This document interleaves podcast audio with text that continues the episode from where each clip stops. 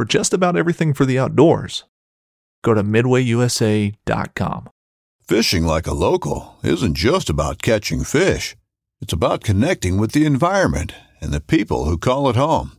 It's about hearing the stories and traditions that have been passed down for generations and sharing unforgettable moments with the people you meet along the way. Fishing like a local is having an experience that stays with you forever. And with Fishing Booker, you can experience it too, no matter where you are. Discover your next adventure on Fishing Booker. Midway USA brand product designers have one straightforward goal develop high quality, technically sound products and deliver them to customers at reasonable prices.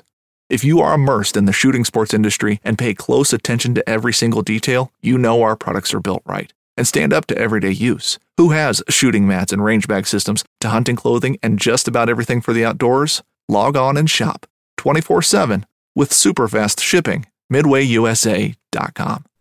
Just today, one of our grinders sent us an awesome email thanking us for our help for his excitement about the upcoming season. He said there may be a lot of chance involved, but he thinks he will have a leg up on the situation come September. First of all, we are really thankful for that letter. So humbled and appreciative. But there's one thing we want to remind our grinder, as well as all of our listeners. Never forget this. Destiny is not a matter of chance. It's a matter of choice. No one is lucky unless they first put themselves into a step situation to have an opportunity. You won't ever win a race without first stepping up to the line. Then add training to that. Do all the right things. Eliminate your possible failure points and study the weaknesses of your opponent. If you prepare your mind and body for those actual difficult hunting situations and scenarios, being mentally and physically ready for what catches other hunters off guard, then you stack the odds of your success in your favor, especially if your opponent slips or staggers or makes just one small mistake. Today, it's part five of our Elk Bros preseason elk guide situational prep and training ideas. Forget about chance, y'all. Let's start stacking those odds. That discussion, along with our Elk Bros shout outs and questions from our Elk Bros mailbox. So, my friends, pull up a chair, adjust your volumes just right, and welcome to Blue Collar Elk Hunting. Welcome to Blue Collar Elk Hunting, brought to you by ElkBros.com, with your host Gilbert Ornelas and elk hunting coach Joe Gilly. You want to hunt elk? And they live to hunt elk. Their goal is to share with you what they have learned grinding it out for over 35 seasons, doing what they love. So come on into camp and set a spell. Welcome to Blue Collar Elk Hunters.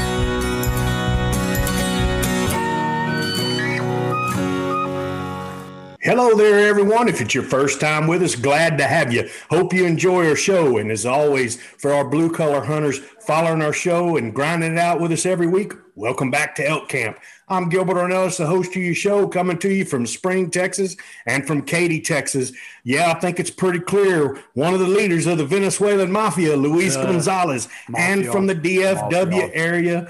Uh, you know how it is. The second leader of the Venezuela, oh! Manano Granteron, oh! and from Cimarron, New Mexico. Our hunting coaches are in the house. Leroy, the Ninja Chavez, and that's right, he's in the house. What would Joe Julia do? What's up, fellas? okay, Beto, that was what's rude. up, guys? That was really rude, Beto. that was really rude. Uh, the truth hurts. The truth well, hurts. he said he said that the second leader I mean, yeah, I mean, yeah, I mean that's number two, bro. That means number two. Second gotta have number one two. And you gotta have a two. And leader is kind of the way it is, You guys are lost in the translation. That just means Yeah, there's yeah. two of you. There's two. There's two, man. That's right. I'm number one. He's number two. Very simple. That's what it means. Man, well, we've created a Oh, monster, know. Joe. And you know what? Though they're finding out, Gilbert. Um, everybody out there listening, the first podcast of the VM Hunters, uh, Yes. Cazadores, has been Being recorded. recorded. and Yes, sir. and I think Luis is finding out how difficult Gilbert's job is. Oh my god, dude! And I tell you what, man, I can't get my nana oh to shut up, dude. I told you that was my turn. I have to be signaling him in the background, like showing him the the watch, and he's like, "No, we we got to do these in 45 minutes." I'm like, "Yeah, right, sure." Yeah. There's no, No, there's no way. I want you to remember when, when I first started this podcast, gosh, going on two years now? Yes, Uh, sir. Almost two years, right? When we Yes, first sir. started this, Luis listened to it and he came back to me and says, You know, Joe, I've been reading. And uh, they say that the optimum time for a podcast is 22 minutes. And I was like, We ain't been optimal yet. We got like five optimals in one podcast. we're we're extra optimized, aren't we, Beto? oh, dude, I can't do my Oh. name in 22 minutes, man. Oh man, they pay me to talk. I talk leg off a wooden Indian. oh, man. I think you guys are finding out a little bit about that. How quick Yeah, and, and, and how hard is to get uh, good footage or, and then and a podcast uh, record. Yeah. And Manano says this without any idea of the editing part.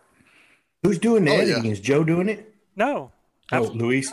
No, that's The a that's leader a of the, the leader of the No, Venezuelan Beto- mafia has to take the now- lead and do it. now you know what now I mean? you are i mean you're real, realizing that i mean the staff that's a staff job It's a staff job. a staff All right, you would. Yeah. Oh yeah. have you seen Hey, a ceo so how- or a, have you seen a, C, a ceo coo doing a uh, you know like a in the line packaging stuff Man, no, all I know is a pig gets fat and a hog gets slaughtered. Oh, so y'all watch out. Don't want to be the hog, right? Gotta lead by example, bro. Gotta lead by example. So how long Somebody's was got to pick up the slack. How long was it? no It was exactly one hour. Oh man, that is fantastic. Yeah, You mean yeah. you actually got Manano to talk for an hour? I, c- I couldn't get him to shut up for an hour. Ah, that's so cool, man. Yeah. I can't wait, dude. Yeah. That's so cool. I'm proud for you guys, man. Thank y'all, you, brother. Y'all put Good. the work in, and and uh, you That's know we kind of coined it about a year ago, and uh, here we are. Well, it couldn't have happened without all of you guys. oh not, yeah It's Not gonna be- one moment of awesome. that is. So many times we're listening to you guys, and I, I'm over at Chav when he's doing a workout, and we're listening to you guys talk, and he goes, "Are they speaking Spanish?" you,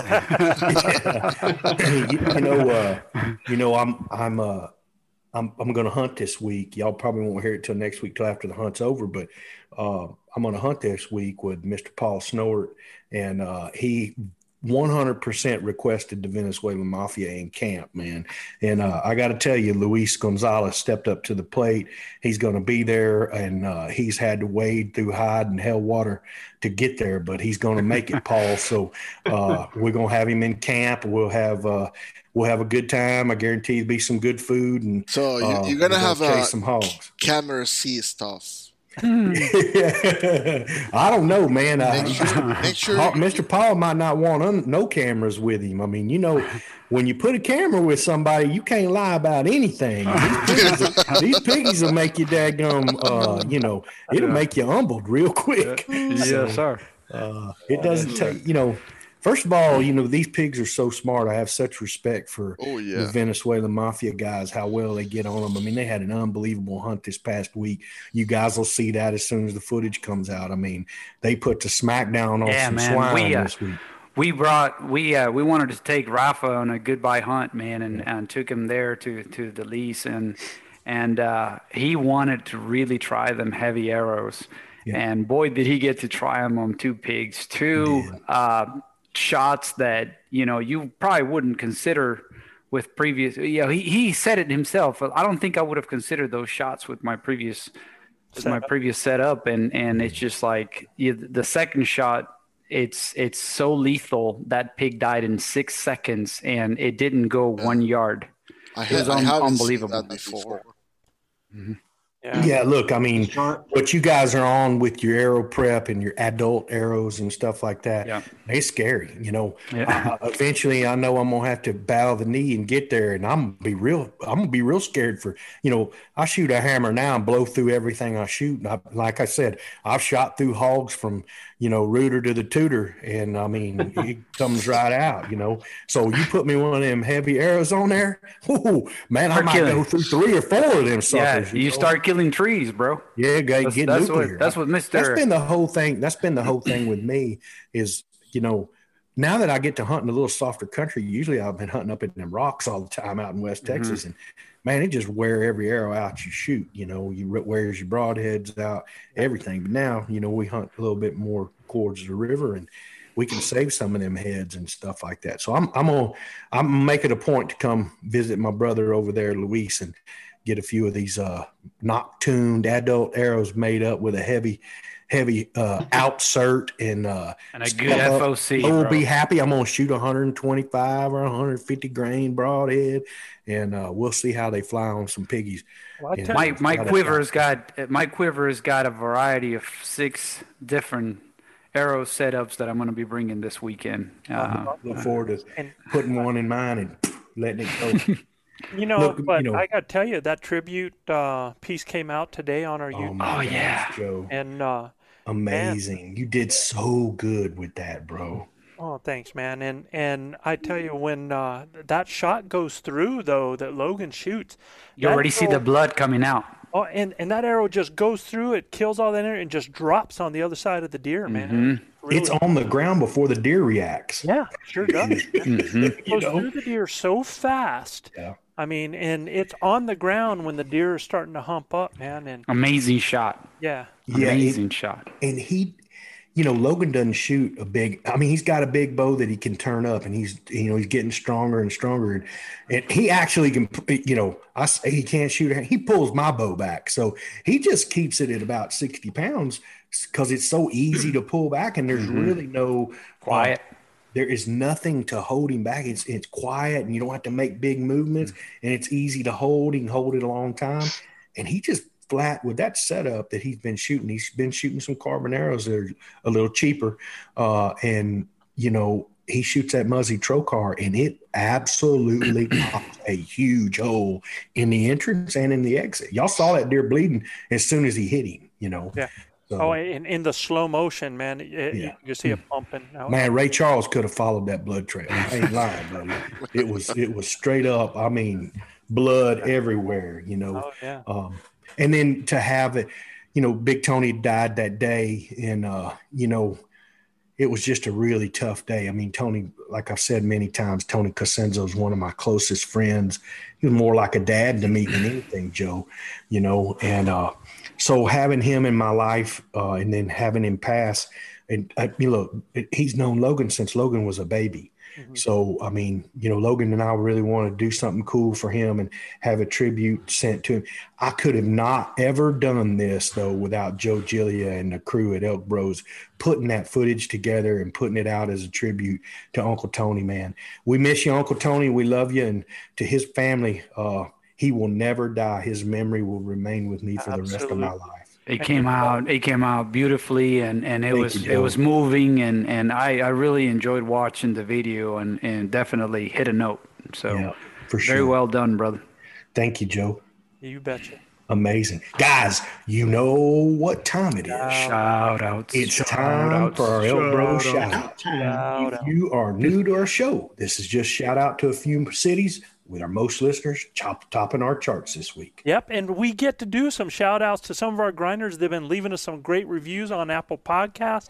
Everybody knows who's up there first on talk. Mike Bozarth from Payette. yeah, Mike. Mike left this one up. Love, there. love your new bow, brother. Love it. Oh, it's sweet looking, isn't it? I know. I, and I, I loved this one here because you know now we're not always getting names. We get like these little you know monikers of it. This one was I'm a straight boy from Tri Cities, Washington. uh, Chris from Minnesota and big fan Dan, man, and I believe this is Dan from Colorado, if I'm not mistaken. Wrong. Big I, fan Dan. Big fan like Dan, it. man. Yeah. Who is I'm a straight boy from Tri Cities, Washington, man? Come on, man.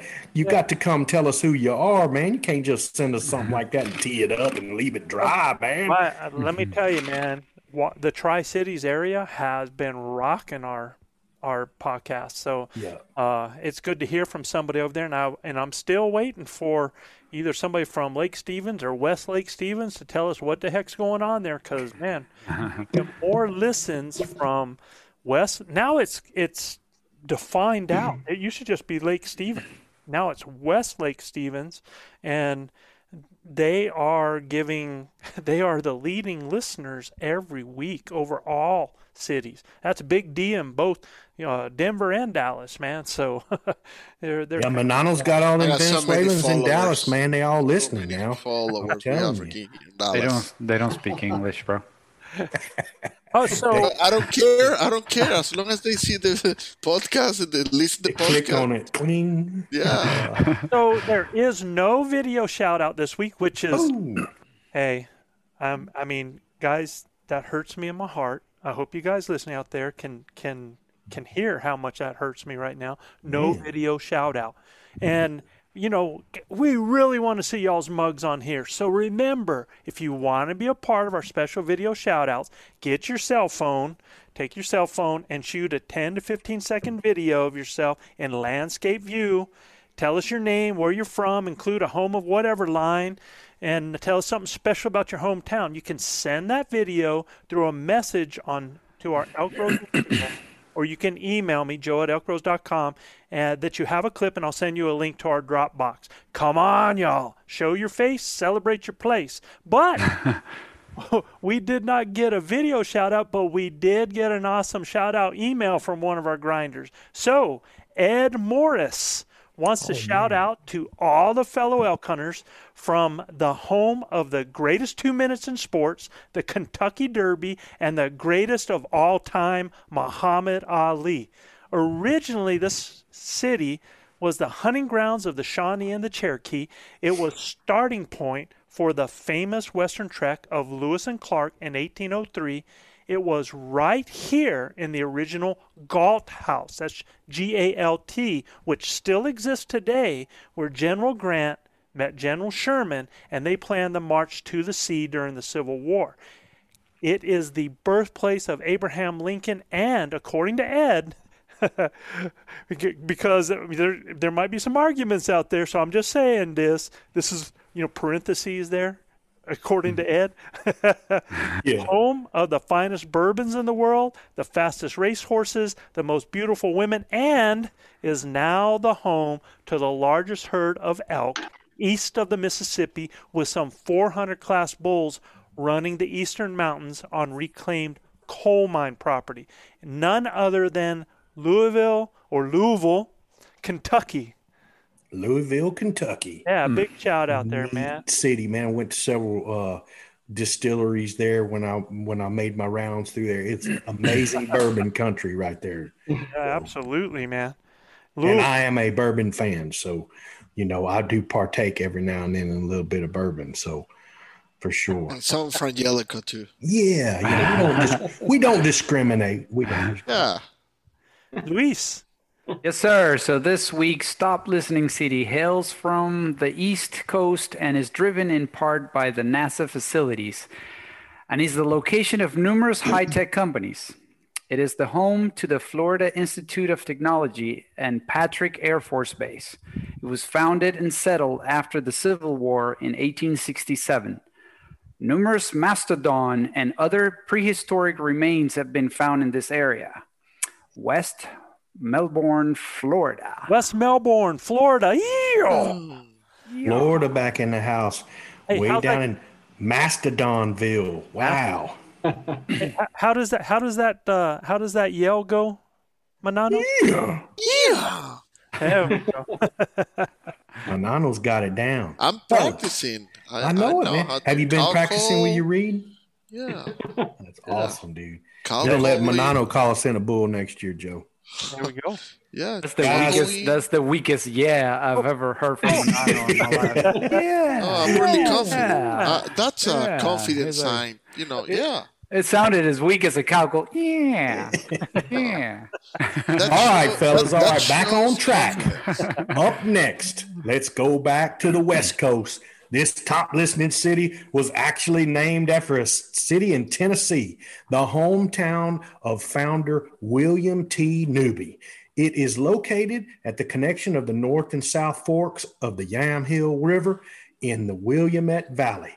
For those wine lovers out there, it's located at the epicenter of Oregon's famous valley, wine valley, with over 220 wineries and vineyards, known as a wine lover's heaven and Pinot Noir paradise in McMinnville, Oregon. McMinnville, Oregon. McMinnville, Oregon. I You guess know it- there's a bunch of happy ladies in. McMinnville, man. Inville. if, if they have wine going on, you know that there's a hap- bunch That's of a happy, happy city. there. Yeah, Happy city man. right there. Laid back. So the next top listening city is a port city and the second largest city on the shores of Lake Superior in Minnesota. The waterfront Lakewalk Trail passes by the most photographed landmark in Minnesota, the 1905 aerial lift bridge. Over 100 years old, the steel mammoth of a bridge connects the city to Park Point Sandbar, Great Lakes Aquarium, America's only freshwater aquarium, and the Lake Superior Museum. This is going to Duluth, Minnesota. Duluth, Minnesota. We were there. Duluth, Minnesota. Did y'all go to the aquarium, Joe? Nope. Had no idea it was there. If I did, I mean, because uh, we've been to some big aquariums. You know, we've been to some of them over there in uh, Louisiana and uh, a- along the coast there and different places. Love aquariums, man. I just love aquarium. Me I like too. when they feed those uh, uh, those people in wetsuits, you know, to the fish. Oh yeah. Jab, you up next, brother. Okay, uh, last but not least, we head back across the Mississippi to our next top listening city. This city was formed from the Watauga settlement, which was leased from the Cherokee Indians. Pioneer and folklore hero David Crockett lived here, and with his dad John, they established a tavern here in 1794. The site still stands as the Crockett Tavern Museum. The city is also known as Tennessee's disc golf capital, and that is Morristown, Tennessee. Tennessee. Tennessee in the house, man. Did you guys see how we traveled right there? We I were was in gonna say, man. Kentucky. Kentucky, Florida, Oregon, Florida. Minnesota, Tennessee. So cool. Yeah, Made us a little round through that. there, Joe. But all wow. over. I All tell you what, That that Tennessee so- Valley is one of the most beautiful places in America. Uh, we get to play ball in Chattanooga, and man, it's right on the banks of those Smoky Mountains, and it's it's in the Appalachians, you know, the foothills of them. Beautiful country, man. Yeah. What, what tower? I guess Joe goes for. I mean, if you go like uh, that, he, he's gonna give a shout out for Dallas. He find the most difficult word for Dallas, so he has to remind the people. there is a there is one Joe. There is one here. There's a Waxahachie. Yeah, Uh, Waxahachie. the, and where's the other one? Uh, Mhm. Shreveport. Yeah, Shreveport, Report. Shreveport. Shreveport, Took me three years. Well, for everybody from Louisiana, Shreveport is extremely easy, Manano. and For you. There ain't nothing easy Shreveport. from them Louisiana boys. I'm telling you. I and I, I, I look, he's over there staying quiet, letting me roll under the bus over here. but who does all of these? Who who writes all these words? Chav, who writes all these? I don't know. yeah, I don't know. I love Chav. Like, what are you talking about me, He, Joe? he, he did hang up a little bit on that Watauga Yeah. settlement, didn't he? Ah, yeah, he got a little bit of his own medicine right there. oh yeah. Man, these guys don't miss a lick, Chav. Yeah. I got something from my front pocket right here. I'll show it to you in a minute. All right, guys. Tonight's topic, remember, all you people listening, the goal of our elk preseason guide series is to give you our tips, which is our perspectives, how we do it, to get things rolling in the right direction for you so that you have a plan the what, when, where, why, how to hunt elk this year. Um, we're on part five. Next week, part six is eight key mindset components to successful elk hunting elk hunting. I ran out of air there, y'all. Um, Part seven, make these learn things to so long, with your man. elk, elk calling. Part eight is elk scouting focus goals and realities. Um, and there's going to be some more coming up. But tonight, in part five, situational prep and scenario training ideas. And I'm going to kind of start this out, and then we're going to get to the meat of this. And you guys heard in our intro, you know, Gilbert said our intro was a book today. Uh, it was a pretty long one there, but we talked about a letter from one of our grinders and how luck, he talked about how luck or chance comes into play.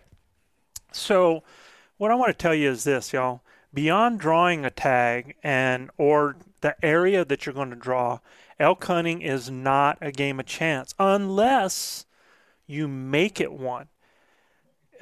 If it was, how would the same guys, you know, be killing the, the, the elk year after year? And and they are. I mean, if there's 10% of tags being filled, they say 90% of those are the same 10% guys, man. I mean, it's the same guys year after year. Mm-hmm. And guys, I believe that another 20 to 30% of guys, I truly believe this, another 20 to 30% of guys are having encounters that they're just not closing out on. And why is that? Is it bad luck? Is it chance? Well, I believe most bad luck is a direct result of preparation or lack thereof of preparation, knowledge, and a lack of action. In other words, they're just not sure what to do when they get in those situations. Because take a look. Right now, they're saying that uh, our current success rate for archery is anywhere between 10 or 12 percent, right? Rifle between 12 and 25 percent, depending on the area where you go. So here's the question: I, I really want all all of us to think about this, and all you listeners. I hope this makes sense to you. I want you to listen to this.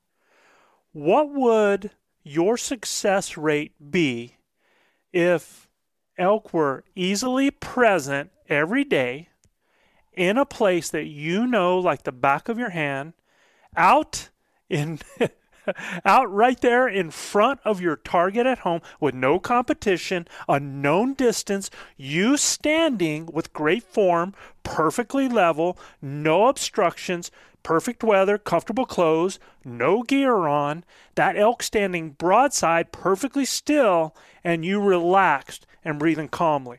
So, what do you guys, what do you think the success would be in that situation? For Manano, about 30%. Be much higher than 10 to 12 percent.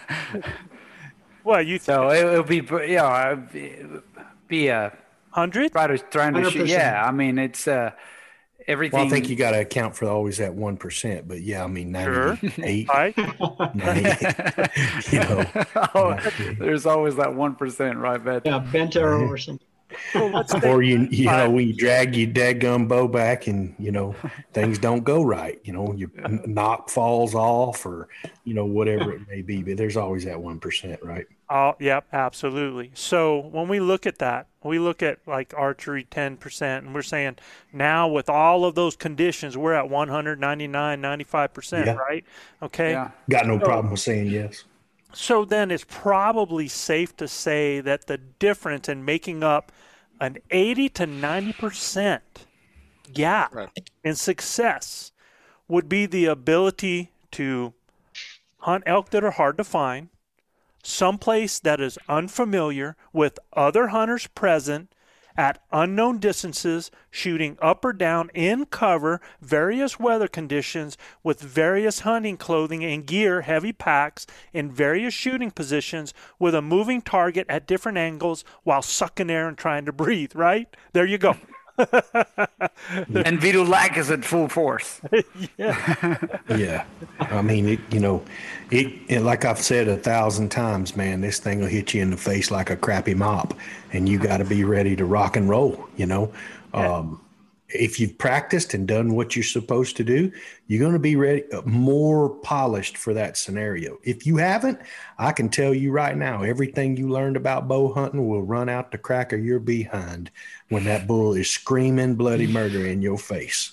Because there is nothing in the world like a bull coming in and he is screaming at the top of his lungs. It will, it will mesmerize. Nostrils, nostrils dilated, yeah, smoke coming out of their mouths and nose red, and belly going all over down, the place, peeing so, all over himself. Is there any way? Is there any way a person can get prepared for sure. that particular situation? Mm-hmm. That, yeah, just just the idea of that animal screaming at him like that. Yeah, I man. I mean, I, I have Logan we, we, in our practice we yell at each other you know we try to create distractions bang on the side of the fence do whatever we got to do to try to create that distraction and then try to focus through it you know yeah. And um, look, nothing like the real deal. No, right? you try but, to simulate. But yeah, but you you can minimize a, a how you feel and learn how to control it. Well, you know, for for us, Manano, and, and that's probably where you're going to. It's like our our our trying to control the Vido Lacus with the hogs, and and it's probably our best training for that. I'll yeah, let you and, talk, Manano. And for yeah. me, for me, no, it's a switch. I was you know, about to. It's almost a switch when you turn that switch on.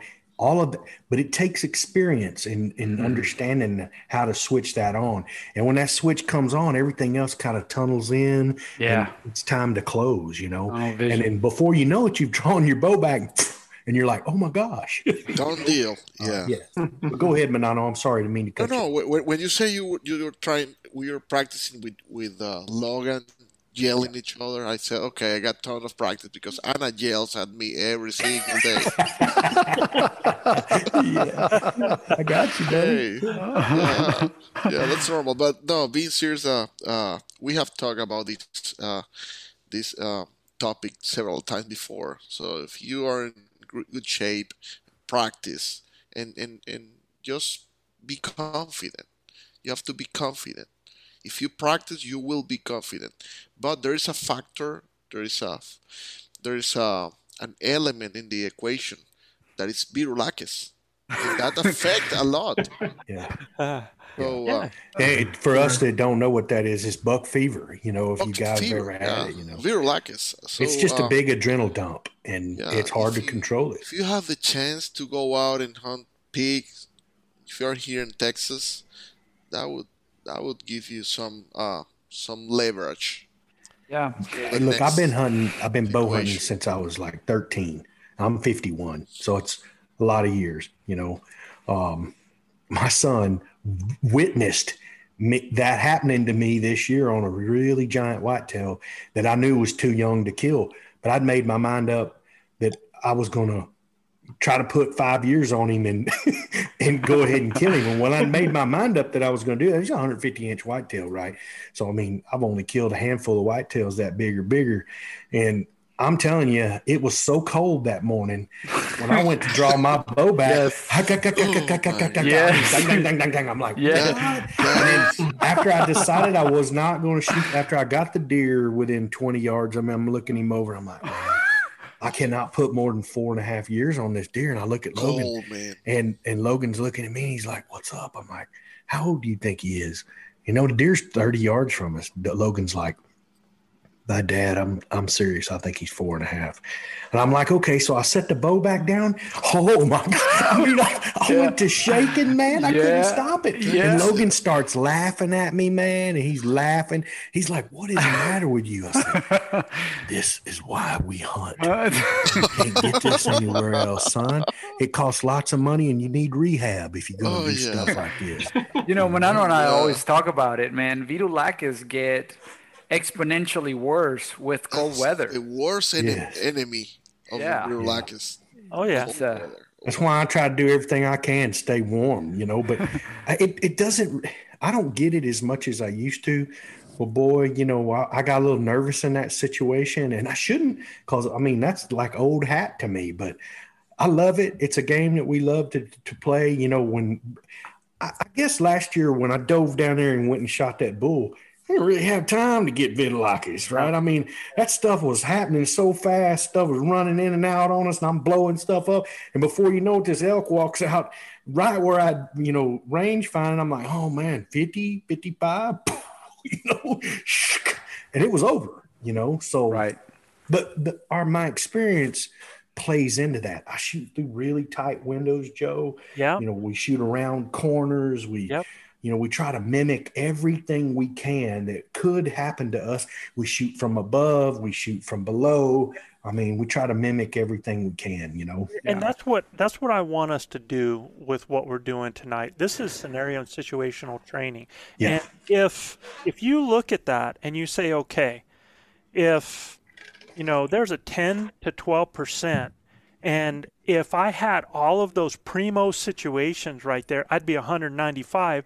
Then what we got to do is we got to take a look at when those situations aren't primo and work on those things specifically. Exactly. Yeah. Because if we're working on those specifically, now we're able to raise our percentages up because we are now mitigating those things yeah. that make it difficult, right? And and Joe, look, when I look when I read through you know what you're talking about there all those things that you know that you can practice mm-hmm. putting aside the vitiligo and and and how you you know the, the the nervousness of the situation uh, every before you leave that hold that thought before you leave it because i'm going to tell you something you guys that are listening um, and what they're talking about, and, and to feel it's pressure, right? It's pressure. It's pressure mm-hmm. to perform, um, to make sure that you put a good hit, don't wound an animal. That's when people really feel that they because they feel a responsibility for their shot, right? Yeah, and, it's that fight or flight response that absolutely. you get an adrenal dump. So I'm going to yeah. tell you guys, if you want to feel that, um, I want you to tell yourself that you're going to go to a 3D shoot and you're going to get in a group. Okay? I want you to tell yourself that. And then what I want you to also tell yourself is, and honor this, is when you get to that group, that you're going to go in and say, tell everybody, man, I am like one of the best shooters in my county. I kill it. I that is true. Out, man.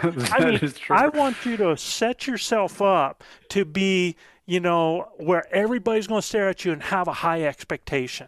And if if you're telling yourself you're going to do that, boy, you better be ready for yeah. it. And it's going to be a way cool kind of pressure, let me tell so, you. So, two things there, Joe. Um, I was putting aside the vitiligo portion and uh-huh. saying you can cover all of that on a 3D shoot. Yeah, yeah. If you're not if you're not rangefinder, so it's funny you mentioned the 3D shoot. Now with that aspect that you mentioned, now you're adding that yeah. portion. So if you if you practice 3D shooting every year, doing exactly what you just said, mm-hmm. man, I mean you should you should definitely up your game for sure because I think everything else you cover. I mean on a 3D shoot, you're going to be shooting with the equipment that you normally shoot. Um, if you make it if you make it without range finding it's more challenging and it's harder because obviously those targets the animal targets on the 3d shoot they're not real size right they're not you know uh, one to one right so bring a bunch of arrows yeah. yeah. And then and then another thing is you're not really shooting with your broadheads, but I mean still you're getting the majority. Right. You're covering the majority of things there. And and funny you mentioned that because I think the reason why you say that is because that's exactly how you felt on that competition that you won that the first day of the competition where you were stacking them and then the second day eyes were on you oh, and yeah? then you were just not even hitting the target oh, because dude, you felt it, the pressure it's amazing what pressure does yes. to you self-imposed pressure does to you yes, i mean sir. at at 20 yards for me i mean i'm like shooting the eyes out of squirrels at 20 yards with my bow right and i've seen it after, after day one then i come back on day two and now instead of shooting, I'm thinking about shooting.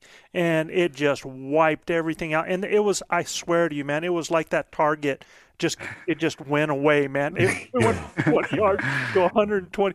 My first arrow on the day two, and I mean, I was I was leading after day one with multiple X's, all of the. And my first shot on day two hit the target next to mine. I plucked it off that bat. I, I, I kid you. I'm just telling you. happens. Look, I mean, you yeah. know, uh, it, it's going to happen to you. The best thing you can do is practice, and and those things will take care of itself. You know, I had a coach that told me all the time, "Pressure is what you feel when you don't know what you're doing." But we've been doing this a long time. You know, it's just in the scenario you don't want that opportunity. You know, bow hunting's fickle. You get so many opportunities, you got to right. cash in. You know, that's right. So you put a little more pressure on yourself to make to close that yes, deal. Sir. It's a little different scenario, mm-hmm. but look, the more the more the the harder you make your practices. I tell my kids this all the time.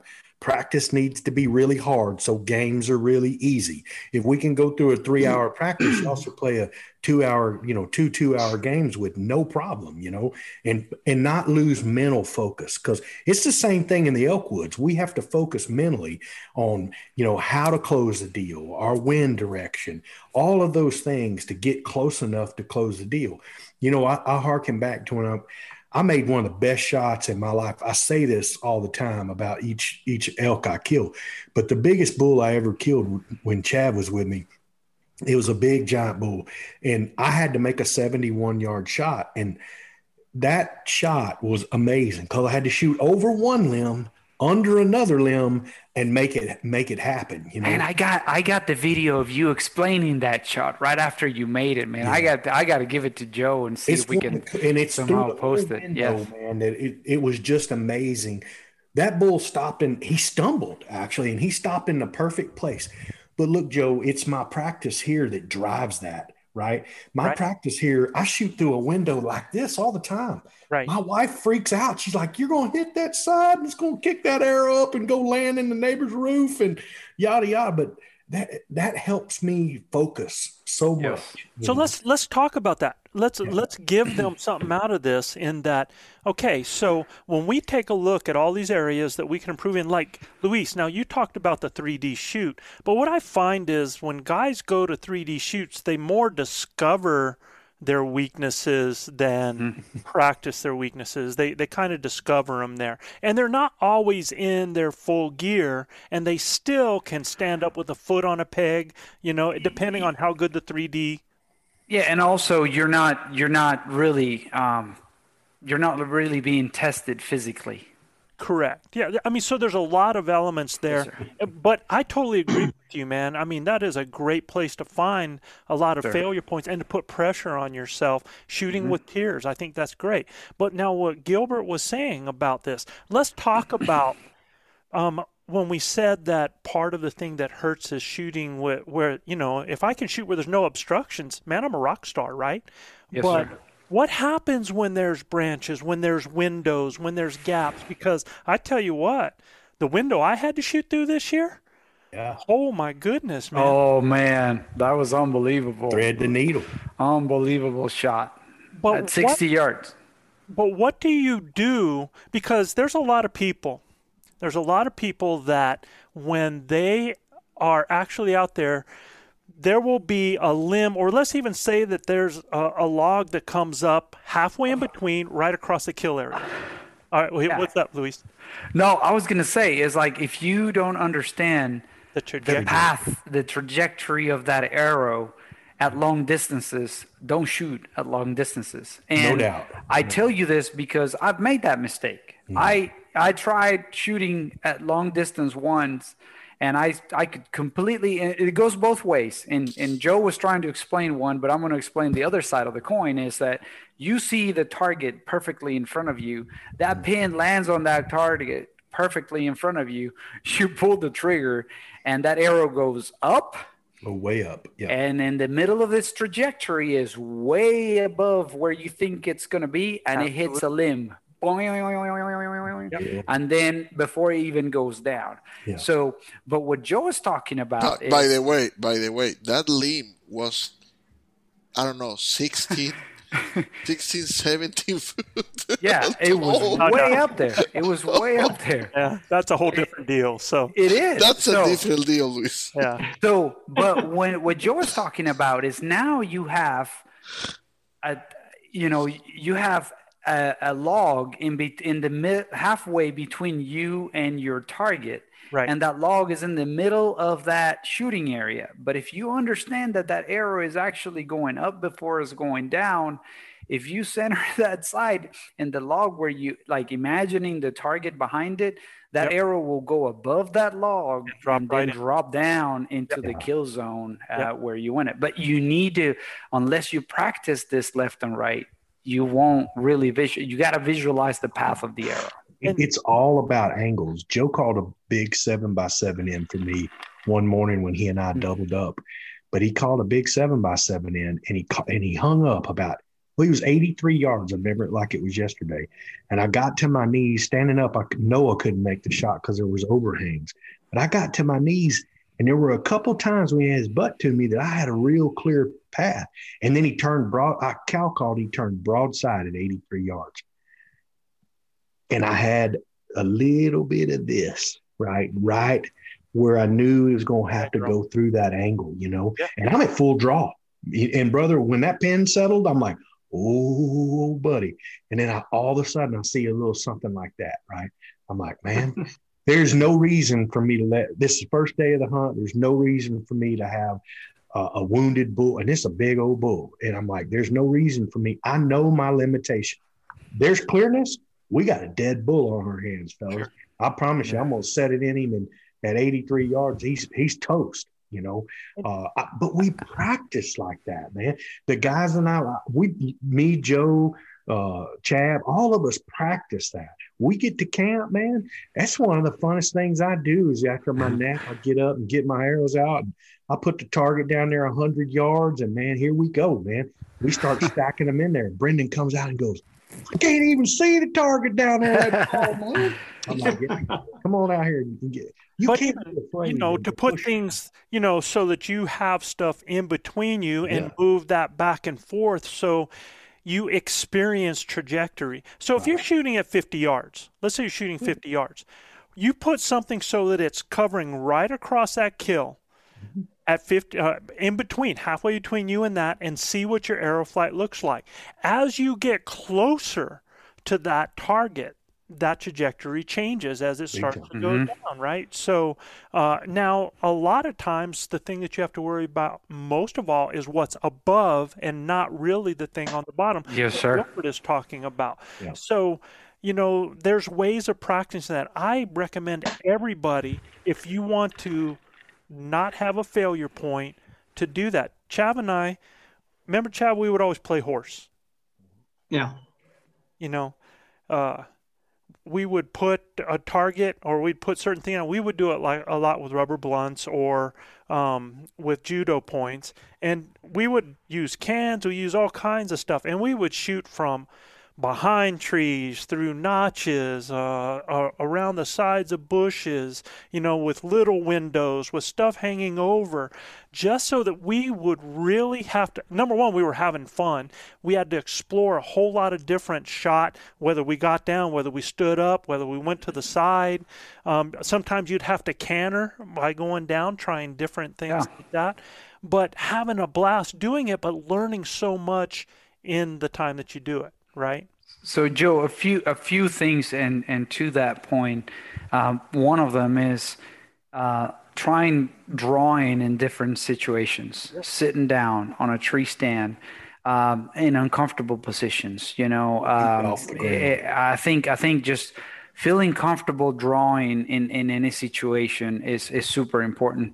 Um, but but also, I you know I want to open up Pandora's Pandora's box here a little bit because uh, we can also talk about not only not only is out this in the the relative woods. of yours first of all i want to know who pandora is Hey, it's I'm just making a quick parenthesis. Oh, Joe, okay. Like All you right. like it. Okay. Parentheses. so, yeah. So, uh, so yeah, we the way we hunt is, you know, we normally the way we draw is we're either standing up or on our knees, right, or maybe even sitting down. But look, there's a lot of guys out there that hunt blinds, so you have to practice in the blind. Be aware of your surroundings because failure points in blinds are exponentially oh, higher absolutely. than they can be somewhere else, right? Also, tree stands, you know, the way the tree stand sounds, where it's the sitting position that you feel most comfortable with oh, when yeah. you're drawing. Mm-hmm. And then, and then a whole nother world with rifles, right? Because we've, we've been kind of talking archery, but now if we talk rifle preparedness, you know, what are the things that I guess you would need to do in order to be prepared for a rifle hunt, Joe? Um, yeah, you know, totally different. Yeah. Yeah. different set of, I mean, you need to learn how to shoot off of sticks, prone, off your pack, you know, yep. do a lot of, you got to do a lot of gun work, got to go through off some ammunition. You can't just, yeah, yeah, off a tree branch. I mean, a lot of prone pack work, a lot of shooting stick work out to 300 yards. I mean, and I, I'm telling you, there's a lot. People just think, oh man, I'm gonna pull up and grab me a 30 six or 300 Win Mag and go kill an elk. Yeah, that ain't how it happens. I've seen guys, I mean, can't even hit an elk at 300 yards, and these guys are generally pretty decent shooters, you know, but they don't have that. I, I have seen a big problem where guys spend so much time trying to get shooting sticks and stuff like that set up for a shot that they should be shooting offhand. Yeah, and, inside 100 yards. Yeah. Or, or even 150 yards with you know you're shooting a rifle with a good scope at 150 yards man i mean that offhand shot should be just smoking man i mean gilbert you can shoot a daggum bow at 100 yards Oh yeah, not a problem. So, and, so, why can't you shoot a doggone rifle at 150 yards? Don't don't let him get out there 100 yards from me, Joe. I'm gonna close my eyes and kill him. Now make sure the scope is is you know set up right. Yeah. Look, I, I uh-huh. tell we don't let anybody on the ranch unless you go shoot your gun before you ever go to field. And we love our whitetails, you know, and we love our hogs. We owe it to the animal to give them an ethical kill. So when you get to the ranch, man, if a guy don't let you go shoot your gun before you go out, argue with him. Go shoot your gun. And go put some I'll, time in. I'll tell you where the thing that they got to practice a lot is um, what we're going to talk about here in a little bit. Because if you notice, I said that you get a chance to shoot, relax, and breathing calmly rather than sucking air and trying to breathe. Yeah. You know, that's where you do some of that HIIT work that you yep. guys are talking about, what I call mm HIIT target practice. Mm-hmm. So you're going to go hard for 20 seconds, you're going to walk for 10, pick up your weapon, and shoot. And I mean, a lot of guys with the rifle, they have them dialed up too much, and they can't find anything in the scope because that daggum scope's bouncing. That's very true, right? So I mean, they got to know that when understand the situation because that's a failure point right there. Mm-hmm. If if I'm in a strenuous deal, or even if I'm somebody that gets really excited, I would rather at 200 yards turn my turn it down a little bit so I'm not worried about things jumping all over the place. Yes, sir. It's been a lot of animals and even confirmed people kills on a four power scope, Joe. yes, sir. Thousand yards. So I mean, at the end of the day, for you know you turn that dude down till you get him dialed in there you know I, I make sure all my guys they get in the blind it's on a four and we can find what we're looking for and we dial it up from there you know Yep. Uh, or if we're spotting stalk or, or something like that. But that's a great point, Luis, with the with the gun stuff. Yeah, and I was going to say, Gilbert. I mean, you've got way more experience than uh, most of us here with regards to the rifles and stuff like that. What are your thoughts on? Maybe going off the tangent here a little bit, but uh, I've heard some guys really talking seriously about the importance of a good trigger job. Yeah, you know, I mean that's that's that's personal preference for each mm-hmm. guy. Uh, most weapons, when they come out of the factory, got a four pound trigger. Uh, and that's strictly for safety. Uh, some guys want a half pound or something like. For me, man, a two pound trigger get it done. Two and a half pound trigger get it done. It's safe. Uh, you know, everything's about breathing and squeezing and letting the gun mm. scare the crap out of you when it goes off because that'll yeah. be a real true shot. You know, yeah. so it's about breathing, squeezing, and letting it happen. But as far as trigger jobs and stuff, if you don't like your trigger, go have it worked on. You know, yeah. but at the at the most you're going to get out of a really good factory gun nowadays is going to be about a four and a half pound trigger. And if you actually crease, use your pad or your crease to squeeze that trigger, man, four and a half pounds ain't all that much. But a lot of guys want a little bit lighter one, feel like they get a little bit better pull with two, two and a half. Some guys go to a one pound, but that's dangerous. Now, Gilbert, you mentioned something important about the the the shot scaring you there, and and you talked about the breathing and stuff like that. And I know you've you've often said that uh, it's very similar in on the archery side. Very. Uh, I mean, yeah. you first of all, it's a big breath in that fills your lungs with oxygen. The first thing that your eyeball, if you hold your breath, the first thing that goes on your body is your vision, because it doesn't have oxygen to support your vision. So filling them those lungs with air and, and getting it all in and then pushing it out as you start to squeeze. It's a rhythm. And then all of a sudden, boom, boom, the gun goes off. Everybody's scared to death. And now you got dead animal because you aim small, you miss small. You know, uh, I, I, can't tell people that enough. I tell my kids all the time if you knew when that gun was going off, that was not a good trigger pull. You know, hard to do when you're scared or yeah, nervous. Yeah. true, true, but that means you haven't done it Hy- enough. Hyperventilating. You know? Yeah. or, or with a rifle, you've done it too much and you're overgunned, and so you're already flinching because Flinching. you've been overgunned. Yes. Yeah. Yes. Yes. That's a good point. As Yeah, well. there's a lot of guys who want to shoot whitetail down here with a 300 Win Mag, and I'm like, man, uh, give me a 22 250 or 6.8 SPC. I'll, I'll stack them like cordwood in the back of the truck, you know, because I'm gonna put it everywhere I want it. I'm not Yeah. ducking that gun and you know scared it's gonna scope me and stuff like that. So good stuff.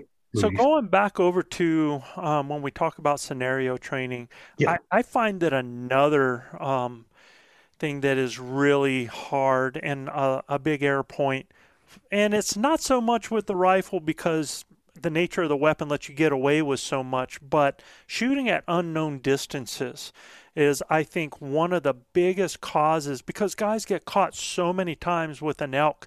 Yeah, here's the thing that I always hear, and and yeah, I want you listeners to hear this is how many times as a guide over the years or hunting with other people or talking to other people th- that something happened they had an encounter and it blew up because they said it happened so fast you know it, it's like it, it just happened so fast i wasn't mm-hmm. ready so he closed the he closed the gap so fast. I yeah I could I you know I didn't know what to do. Well, or it just showed up, and all of a sudden he was on top Boom. of me. I mean, came in from the right. And I, I mean, I heard him bugling, and now next thing I know, he's right on top of me. And I, so I want you to understand. I want you to hear this. You can be hunting for days and days and days, hours and hours, and in one minute everything happens. Everything changes and it's going to happen fast. Now, yeah, sometimes, you know, you take a look at Manano when he was down this year watching that bull walk in on him. He had a chance to really look at that and to see that. But there's so many times that that doesn't happen like that, mm-hmm. you know. Yeah. Take a look at my my bull walks up the hill and I can't believe he stops. I draw, I can't believe he stops where he stops. And talk about looking above him. I'm thinking, you know, 51, 55. I, I put my 50 yard pin right in the middle of him and cut it loose. It looked like it's 10 feet over its back because it's downhill, you know. I'm like, oh my God, oh my gosh. I'm like, oh yeah. That, that, that's a great that's a great point because most of the time you don't have the, the benefit to see the the animal, Animal coming. coming. Yeah. Yeah. There- Now, if you're in a tree stand and you're hunting deer, well, yeah. But man, when you are going through those woods and you're talking and you're throwing out calls, all of a sudden you see an animal on top of you. A lot of times you're in a situation where you're not able to go and reach for that rangefinder because, look, if I have to make a decision of having an arrow nocked and being ready to shoot versus ranging an animal and then trying to get an arrow nocked and getting ready to shoot, you know, there, there's just a time consideration there. So, Yes, sir. uh, Yeah. I, I, I movement, implore also guys. movement, Yeah. which is It's worse. a movement, yeah. Yeah. I implore I implore guys to go shoot with no rangefinder and learn what 40 lar- yards looks like. Because if you can read 40 yards, you become an unbelievable threat with a bow in your hand because you're mm. going to get some shots that are a little bit like shooting through a window or down a corridor that'll look deeper than it normally is. But I can tell you this if you shoot at 20 yards with your 40 yard pin, you're going to be about that high. Okay. About that high. And if you're aiming where we want you to aim, it don't matter. You're going to kill that bull dead as a hammer. So You know, one time I had a buddy of mine hunting with Joe, and this bull walked within eight yards of him. And he asked Joe, Yo, how far is he? Which pen do I use? And Joe goes, Oh. all of them. you know, you know, Yeah. I didn't mean to get on you there, Gainer. I, I had you and got look, it. And I had a situation like that this this past year, right? This last season, Yeah. right? I mean, I that that bull walked in front of us, Manano. How far? You know, twelve feet. you know, Oh, no. and uh, but in no time he was looking like yeah, he was right in front of you, right? So he spooked, and at that point he stopped, and then he turned broadside. But I don't have time. I know I don't have time to actually, you know, range him at that point. I just kind of had to go, try to go by instinct. And look, I still was a little high, right, on the shot. But um, that th- that's what those that practicing those 3Ds, those understanding of the distances will get you. And look, eh, I was shooting downhill as well, and that will kind of take take part on the you know changing the situation a little bit because if you're shooting downhill at 40 yards, it may Oh, be Okay. I was going to say at, at 12 it'll- feet, it'll- it don't matter. it's a gain. No, no, but that you know when he when he spooked, right? When when he when Manano scared him because he was talking on the phone. Let's just remind everybody what happened there. Um, it, it it ran at about thirty yards, give or take, right? So Yeah. obviously at that point, you know, I'm shooting downhill thirty yards. I I kind of range him for thirty, but I was I was a little high on the shot because I was shooting downhill. a little bit. Yeah, I think another aspect, you know, kind of related to that is, you know, when you practice, hold your draw and try and hold it for a minute, then shoot. And then uh, to go even a step further, hold your draw for a minute, then uh, let go of it, and then draw again. Because you know when you draw back, you know, like, I I think Manano had that situation where he drew and it wasn't going to happen. Had He to had let to- down. yeah, yeah, you had to let down and then draw again. And that's hard to do. So, you know, if you can hold it, you know, let down and then draw again, that, that'd probably be good practice to get you in case you're ever in that situation. It was a hog this year, Chav, that it it was like a, a, a what was it, Manano? Nine minutes, ten minutes. That hog was just came in and just wouldn't give me a shot. Yeah. I drew three times on that hog from the tree stand. Man, talk about just just ten intense minutes of we're like, what the heck, man? Are we Yeah. gonna get a shot or what? So And that wears you out pretty, pretty it good. wears you out exactly. It's and, and so- frazzling. Mhm. So, Yes, Chad, sir. how do you how do you prepare for unknown distances? Because let's give people something to be able to train. Oh, the well, like you like uh, you mentioned before, when we do our our our uh, our our game of twenty one or or horse or whatever, you know that helps with with judging distances. Even though I almost killed you that one time, I don't know if you remember that. Yeah, yeah, yeah, yeah. With Yeah, Joe Joe held a branch out of the way, and I was above him, and the the cam, I'm just kind of rolled up like that and whacked him on the of the head. Head. I, th- I thought Cap shot You me. saw that shot.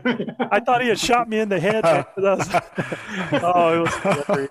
Yeah. Don't do that. Don't try that at home. Do not. But not. that's one that's one way to try and judge distances and uh, like i think what gilbert mentioned before if you can judge up to 40 45 you know you're set i mean for me i'm set because i won't have to shoot it i don't i won't shoot further than that but you know that's that's a factor there as far as judging point. distances but it's great if you have some that's ranging you know that's that's amazing So one of the things that go ahead, Gilbert. I'll, I'll Yeah, no. So for one of the things that helps me, man, is every setup that I have when I'm elk hunting, I'm constantly ranging distance before the animal gets to me. Yeah. I'm going to range objects out in front of me, left, right. Uh, but generally, I've got a caller behind me, uh, or I'm calling, uh, depending on you know the scenario. But you need to range first everything in front of you. Out for me, it's a 40 yard window. When I when that bull comes in and he gets in that 40 yard window, I call that the red zone. He's in real trouble.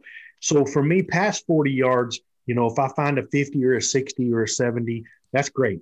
And if the bull hangs up out there at 60 or 70, I'm going to get a reading on him without him seeing me.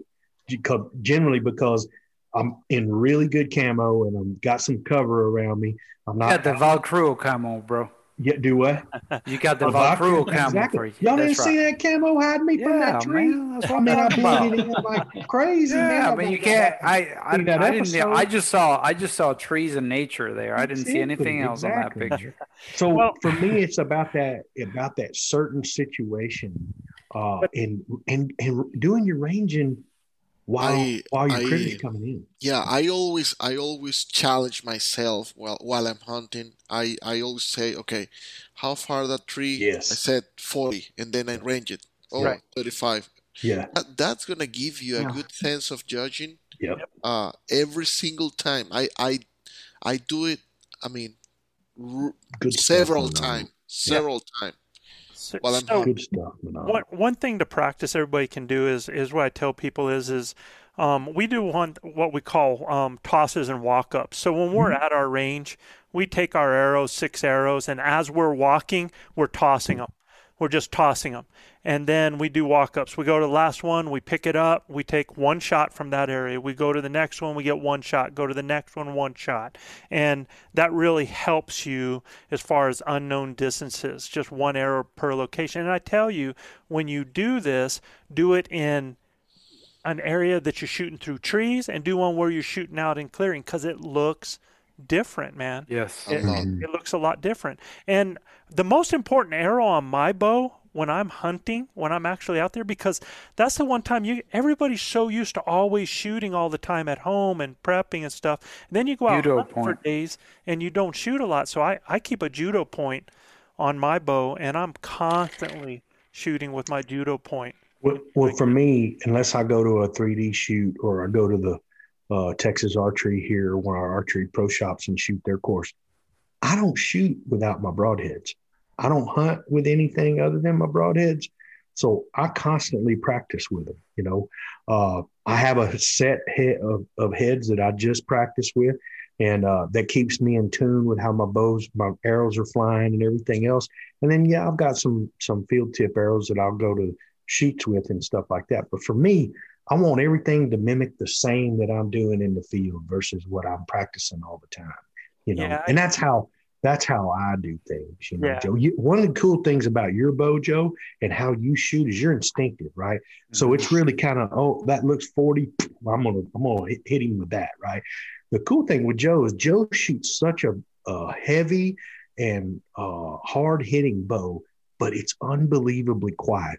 I listened to the footage of you shooting your bull this year, Mhm. and you can hear the bow go like that, but what you hear even louder is when it hits the tree, Yeah. right? So Joe Joe's bow is so quiet that he actually can get a second shot at a bull with no problem. And I'm going to tell you that that is something to that for sure. My bow is a lot louder than that, and when I cut it loose, I may not ever get that second, second shot.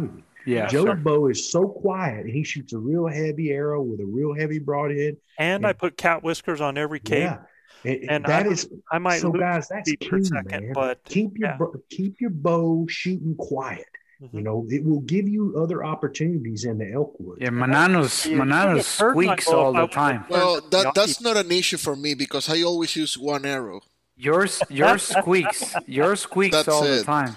Hey, when you write, you right, homie. You uh, Yeah. you're three for three. So we we got to shut up. That- that- that Somebody had to use two arrows this year. So Yeah.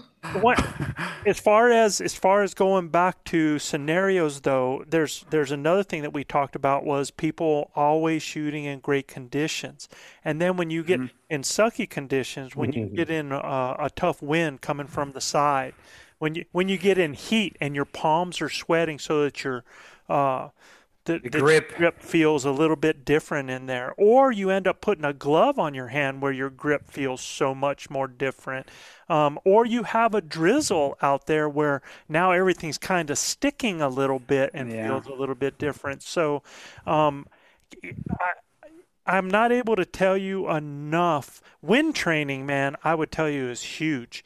You you need to shoot in wind because you're going to find out something that that is like if you have a strong wind coming from your uh, left, Left. to your right, you would think that most of the time you're going to your arrow's going to land to the right. Well, I'm going to tell you, it's going to land to the left a lot of times.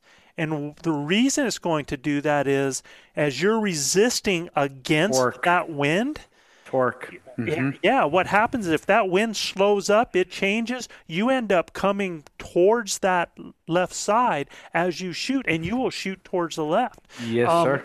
It's it's just something that you won't know until you practice stuff like that. And what I tell people is, you know, when you do wind training, the most important thing to do is forget the wind, focus on your point and release on your point.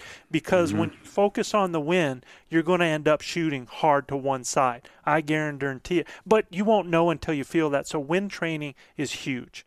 Yes, Okay. sir. it's and Yeah, and when, when, when- for me at distance, Joe, when I shoot past 50, 60 yards, everything's got to be right. oh you know, yeah, if it's blowing 35 out of my right hand side, I'm probably not making that shot. I know how difficult it is to make the shot with really good conditions. Yep. So, you know, you got to rein yourself in some guys. You, got- you know, not every not every good shot at 50 or 60 yards with wind blowing like that's a good shot. It's just not. Y'all got to really understand what your limitations are. And I think a lot of guys step out there in the elk woods and think they're shooting at a white-tailed deer. They're not, right? These animals are tremendously gifted. They can access on them. They they spin. They get low. I mean, it is crazy how athletic they are, and uh, For their and- size. for their size. And uh, again, those scenarios. What when we talk about training ideas and scenarios, situational prep, guys. When you're working on your prep and you're shooting your targets, you gotta shoot at angles. You gotta learn the anatomy of the elk and learn where. Okay, we if he's quartering hard away to our right a little bit, we can drive it up that fifth rib and make it come out behind the and offside do that shoulder. with 3D. Yeah, man. do it. Absolutely. Yeah. when you bet. have a 3D target, Yeah. forget about that 12 ring. Forget Yeah. about that Exactly. that line for Yes, sir. the vital Mm-hmm. area. And you know, practice the way it's going to be. If you have it quartering away, you're going to shoot off that hip so that you're driving through that other shoulder there. Practice that. Mhm. Man, I mean it's critical. Your your 12 ring changes. It's about challenging yourself, fellas. Challenge yourself in your preparation when you're hunting other animals. You know, uh, I told the guys this year, I said, man, I bet you I could stone one of these pigs if I shoot him right in the head, you know, and he won't Yeah. run anywhere. Look, where we hunt in Texas, it's bad. I mean, everything sticks, bites, scratches, or pokes you. And this year I had one of them rascals come walk, rock around about 12 yards from me. And I told Logan, I said, watch this. I mean, he is done, son. Yeah, you that- know, that's yeah. pretty cool. Incredible. I didn't know you could do it. It was, man. I mean, And it, that's that's one of the things too. When you're when you understand your equipment, Yep. when you understand the capabilities of, of your equipment and what you can do and what your arrows can do. Um, it was interesting having a conversation with Rafa this weekend. It's like, man, I I was making shots with a different mindset. I knew these arrows were going to blow through, regardless of the position of the pigs. And we're just talking pigs here. Um, I knew that if I just aimed at the heart, regardless of how that pig was positioned, I knew that arrow was going to blow through and get there. And just having that confidence and that mindset that the arrow could get to that point, it just it was a game changer for me. He said, you know, and and and sure enough, I mean, he made two shots and left two pigs on the spot. It was funny at the end of the hunt. He was like, okay, so the average running distances of my two animals this weekend was what half a yard. And so because the first one didn't even move it was laying down. Was and uh yeah and uh and it would just it would just it stay there. And even if it was not sick like we figured afterwards i mean that pig would have not been able to move. It broke the the back hip and it came out of the sternum in front of the chest. Yeah. and then the second shot was quartering away and it just blew it went in through the last rib and came out to the right shoulder and that pig went one yard and you know tits up six seconds. So so also understanding to beto's point understanding the capabilities of your setup of your rig and what you can do and and if you focus it just gives you a different mental um Yeah, and Rafa's Uh, not a super experienced archer. You know, I mean, he's been doing it a little while, He's but not a come long. really long ways though, and and then also he's up his poundage on his bow. He's shooting now around 60, 68, 69 pounds. I mean, he couldn't get that bow up to 70, right? But I mean, he's uh, he's definitely upping his game, and with this arrow setup, and he just he just feels comfortable making these That's all shots. that matters. That's everything. Matt, confidence is everything Yes, when sir. you start shooting.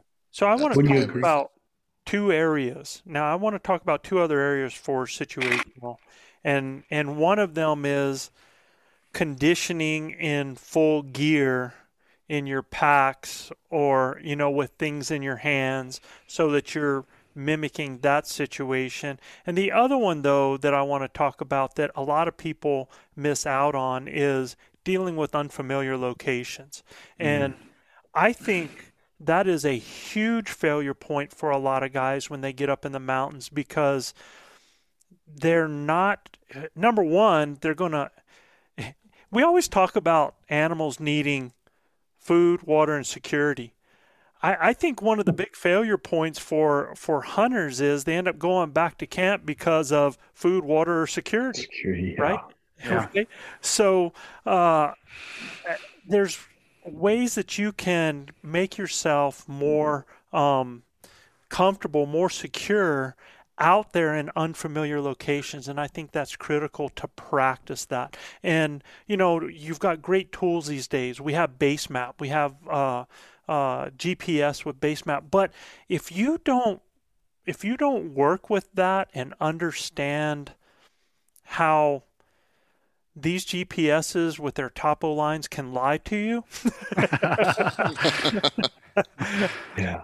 you know, uh, if you don't understand that, then you don't have a full perspective when you get up in the mountains, and and it becomes shockingly different out there because it becomes so much steeper, so much bigger, and uh, you know, there's things you can do either by yourself or it's fun with a partner, man. If you um, if you have a partner, you can do GPS treasure hunts, right? So you can take two different areas that you guys don't know that you don't know, and one could go in and plant some things in there, give waypoints, let that person study it. And when you study an area and you study the features of that area, whether it's water, whether it's roads, trails, and these are things that I recommend for all you guys when you're going to go someplace unfamiliar to know. If you know the trail system, the road system, where the water is, where the creeks, where the high points, where the low points, where the grass is versus the trees, um, where you have rises or finger ridges from one one area to the other. Now, if you're in Texas and you're trying to practice this, um, it might be a little bit different, but you know in the area that you guys hunt your pigs at out there there's definitely areas that are grassy. There's definitely areas that are open. There's some that are thicker. You have creeks right? You can find those areas that are deep between roads. You know where your road system is. And so those things when you do it on a gps and you start getting out there and relating what you're seeing to what you're actually encountering mm-hmm. it becomes an incredible situational learning tool That is very true, Joe, because um, then that way you can, and, and look, you got to keep in mind sometimes this GPS maps uh, are not 100% updated. Right? So, meaning the pictures that you see may not be 100% exactly what they are now. And then it might yeah, be could have been outdated. taken. It could have been taken three or four years ago. Yes, sir. So, I mean, I think what you're Yeah, talking clear about is concept. Exactly. It makes it makes perfect sense. Actually, we had something like that this weekend, right, Manano, when we were out there exploring some new areas on the lease and stuff like that.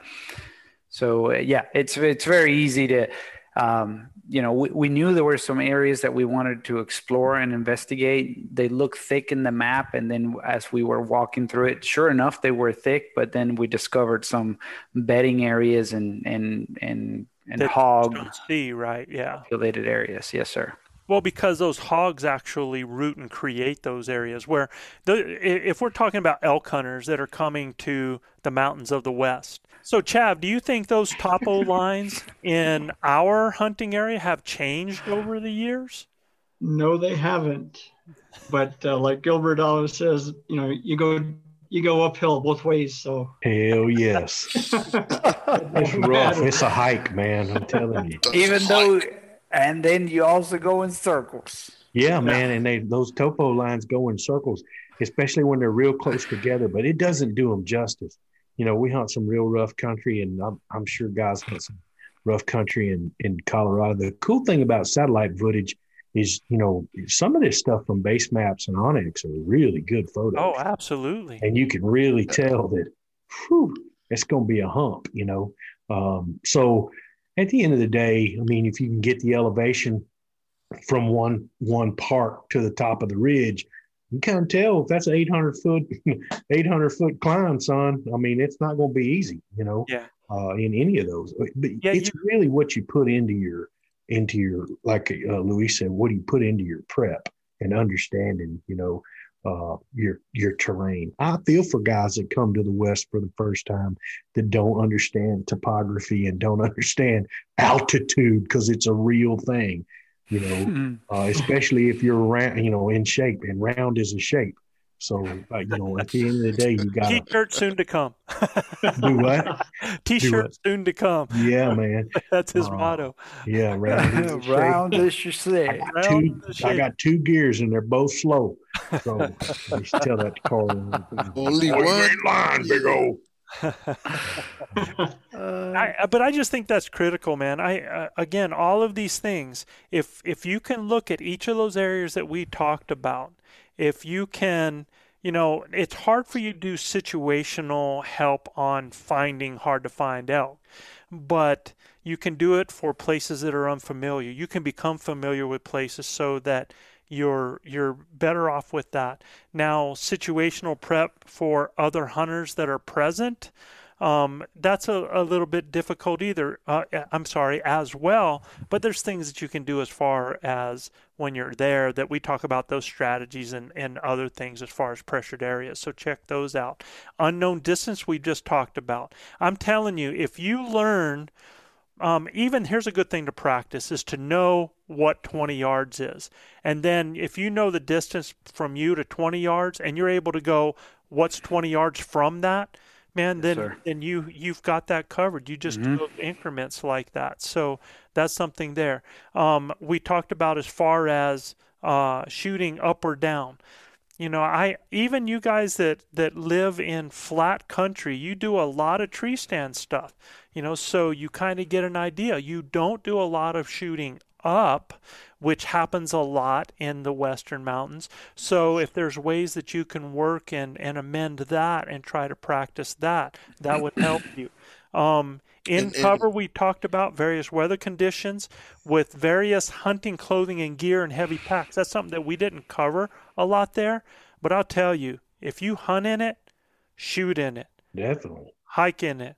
Yep. run in it you know uh, get used to that gear because it I didn't A know lot- that a this lot- year.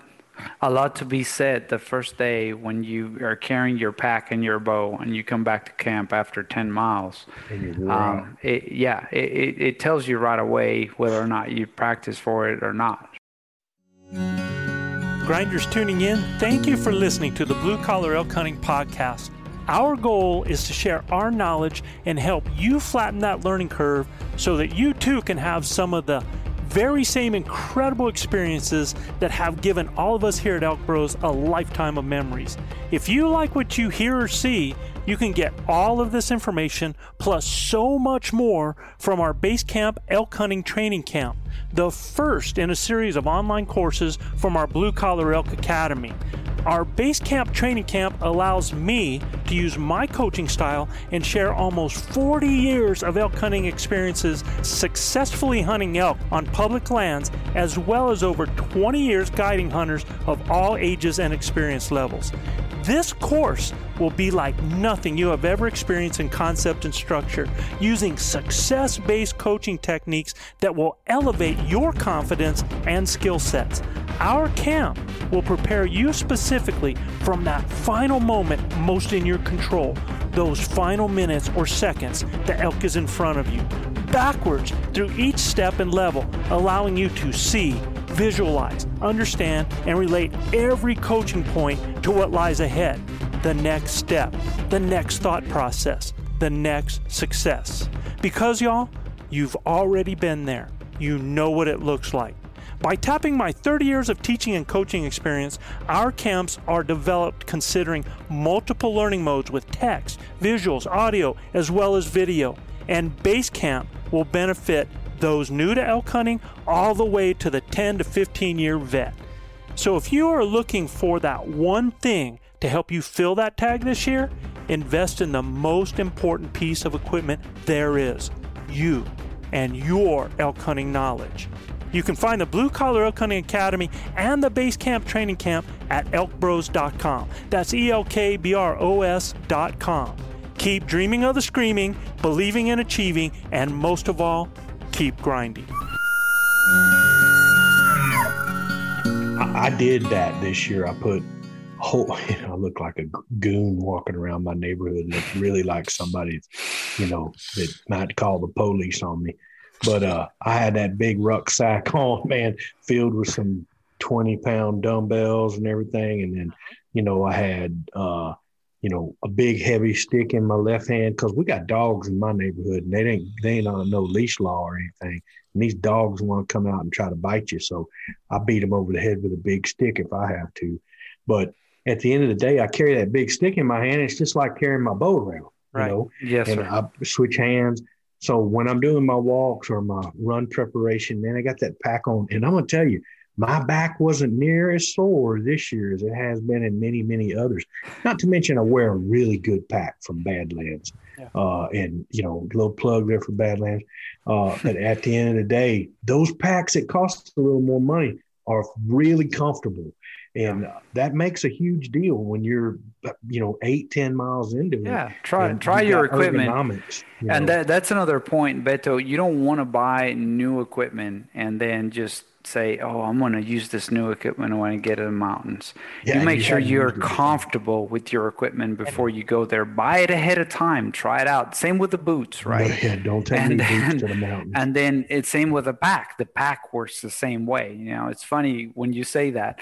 I was actually I had my pack with some weight on, and I had dumbbells on each side, and I was kind of running around the neighborhood with that equipment on.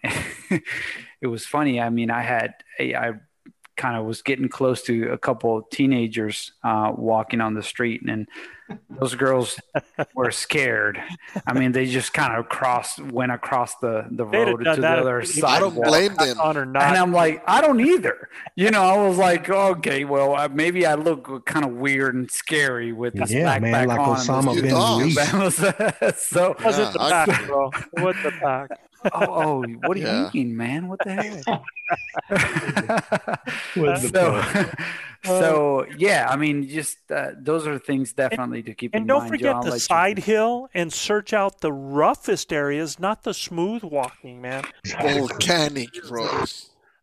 Man, there's nothing flat about where we walk, man. Volcanic on rocks. yeah, it's it's these big heads sticking up all the time, man. I mean, and they grab you and pump your toe, and you fall over and Oh, you fall down. Man, I cussed so many times. If, if y'all had a camera on me most of the day, it'd be beep beep beep beep beep. beep. It'd wear your tutor out. I'm telling you, because uh, those things, it's it's like the the head monkey jumps up and grabs your foot and knocks you over. You know, I mean, it's crazy, man. So, guys, I think we covered that. Let's uh, let's move on before we get out here to Elk Bros mailbox.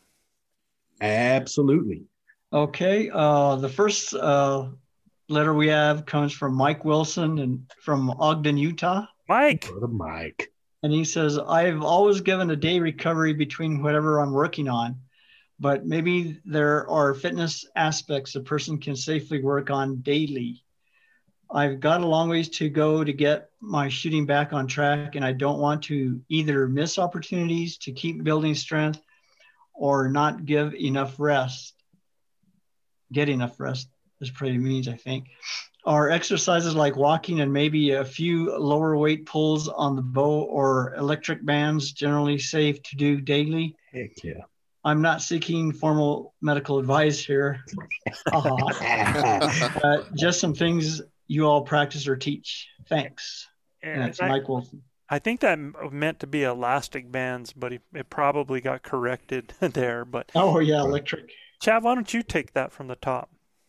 Well, you can always uh, go hard one day and easy the next. You know, uh, if you're pulling a lot of weight uh, on your bow or uh, whatever device you're using, you can do that one day and then maybe use those elastic bands the next day at a at a slightly. Uh, they come in different colors, so they're different uh, weights to them, and you can do that. You can actually do that daily, but again uh, what I like to preach is, you know, uh, know your body. Your body will tell you if you're doing too much and if you need uh, maybe a day recovery or more. You know, listen to your body when you're doing that. And, uh, you know, the walking, you don't have to walk three miles every day. You can walk a mile one day, maybe two the next, take a day off, then walk a mile, two miles. You just vary it. You know, there's a lot of, uh, you don't have to do something hard every single day. Some people can when they're when they're young, but as you get older, uh, you know, I would suggest uh, rest days, plenty of rest days in there. Or or relaxed activity. You know, like you said, you know, walk walk a distance, but walk it easy. It doesn't have to be anything hard or or something like that. And and what I found is if you're doing body weight exercises, those are things that generally you can do every day. Um, whereas if you're doing any kind of, you know, uh, actual uh, heavyweight lifting breakdown where you're tearing down muscles and building up, those that's the type of things that you got to have that every other day because they have to rebuild. But if you're just doing um, certain fitness things, again, like Jeff says, read your body, man. That's the most important you know, yeah. when you do it. But you well, know, if, if you're somebody that works digging ditches, you go out every day and you dig ditches every day, and you become really, really strong in your back and in your shoulders and everything. Exactly. Ditches every day. So it's just something that the body can become accustomed to because it's general stuff, it's general strength, it's general fitness, like body weight stuff. So yes, sir. Uh, just keep that in mind on that. Yeah, I, I would add to that, Joe. It's like um, to Chav point, definitely your body will, will tell you. But I think that the more you do it, the more your body will feel more comfortable about it. And, uh, you know, you can get to a point when you can actually train and exercise every day and it becomes mental. At that point, your mind understands and knows that your body ha- can handle it. The word was train, though. And, uh, yeah, that's super yeah. right. Key Not tear yourself down every day. Right. Mm-hmm. There's a yeah. difference. There's yeah. a difference in how and, hard and you go with training and versus exactly because when you're building, you're tearing stuff up to rebuild right. it. You know. Yes, sir. Yes, sir. And then obviously, you know, when you work out, I mean, it's good to understand which part of the body you're working out because one day you may be working legs and then the next day you're working you know the upper body and stuff like that and then the next day you go on and on but again sometimes even just the getting that heartbeat going and that blood flowing actually helps you with the soreness sure. of the workout of the previous day. So sometimes just at least getting that cardio going on, it helps a ton with the recovery as well. If you're an elk hunter, be on your legs every day for the whole hunt with stuff on your back going up and over things. So let your body do stuff every day with your legs um, and it doesn't have to be hard every day, like Chav says. But understand, if you're going to perform, you're going to perform every day when you're out there hunting. So that's just something I always believe in mimicking what the activity is. I think that's one of the best ways to go. Sounds good. Well, the next up, we got Mr. Landon Wheeler from Jacksonville, Florida. Well, I'll tell you what, man, Landon, go visit the Loop Pizza there as a as a shameless plug here for my brother-in-law in in Jacksonville, Florida. I've been there a few times. Love the place. Uh, he's got a few Loop Pizza places there. Um, love love the love the place. Um, and uh, so yeah, very familiar with where you live, man. And he says, "Thank you guys for all you do. Love the show and want to know." Who to report to if I were to become a member of the Venezuelan mafia. So the answer, you had it at the beginning of this show. I mean, Beto, Beto answered that question for you. I mean, he we'll called, have to vet all members. Okay. He called me number one. He called Manano number okay. two. Human so, and because I've been to Jacksonville, Florida, and I get connections there, you know who you need to report to. Okay, uh, let me about that. let me say this, Landon. Uh, Venezuelan mafia, there is a there is no business structure. That, that's a flat, you know, managerial control. So there is no reporting here. Just bring in your bow and your equipment to our camp, and you will be uh, part of the Venezuelan mafia. Yeah, that's what, that's the way he likes to see it because he knows he's got no chance. but anyway, brother, hit me up, Luis at elkbros.com. Let's stay in touch. So there's so, more to the question here. And and hey, yeah, man, please, that, that that's that kind of a leader. Oh my goodness. I, I, I would t- I would tell says, you this, Landon. If you have any questions, please uh, get after me, man, at uh, elkbros.com. That's Gilbert at elkbros.com. so, so he says, actually, I'm curious about how long it takes to get good enough with a diaphragm call to not scare everything away when I call. Do I need multiple? we'll let you. We'll, we'll let you handle that, Luis. yeah. Let, let, him finish it out. Let's see what he has. Do I need multiple types of diaphragms calls in case one is not working? kind of like having uh, to use different lures when I'm fishing. Oh, oh, I see. So mm-hmm. oh, that's a good point. If the spinner bait ain't working, let's break out the crankbait. That's a good point. So you can ask the you know the, the number two leader of the Venezuelan mafia about uh, diaphragms. Uh, I, I know how to call. It works. Oh yeah. yeah. yeah. Beto's face uh, said everything. Go ahead, Joe. Know, we... um, you know, how long does it take to get good enough with a diaphragm call? Look, uh, the whole thing is about to create opportunities. If um, I, man, I called elk for 30 years where I used the same diaphragm call all the time. Not the same one. I bought the same, same style every time I had to tune it. It was the same type right there. But I never. I, that's really interesting. Um, mm first of all, how long does it take? It takes it depends on each person. You know, mm-hmm. if you work how at it, all you need is a decent cow call to start out with. And Nana's been at it for five years. And in a in a decent in a decent location bugle. If you have that, just with different tones and different uh, lengths and different intensities. You can do all kinds of stuff. So, do I think you could do it between now and September? Absolutely. yes. If you heck you know if you utilize that that time in your car, if you aggravated the heck out of your family, if they push you out in the garage, whatever it takes, man. But yeah, you could do that. Now, this is real interesting. Do I need multiple he said types of diaphragm calls in case one's not working, uh, kind of like using different lures. So the answer to that is no. Right. Um, you know, when you call with a diaphragm call, you're going to kind of have a, have a signature in the way that you call. Some of them can give different tones and stuff, but it's not like – one is going to work and the other one's not. I mean, you're still going to do cow calls and stuff that, but you have to make the elk sound. Yeah, but you know, I've seen people that did use external like cow calls yeah. that had a lot of luck with some of those when yeah. they weren't doing well with the diaphragm call. So that's something for you to think about. Most there. of those hyper calls though are really rut sensitive there, Joe. Yeah. You know, like so hyper, hyper those and, calls that make that high pitch whine.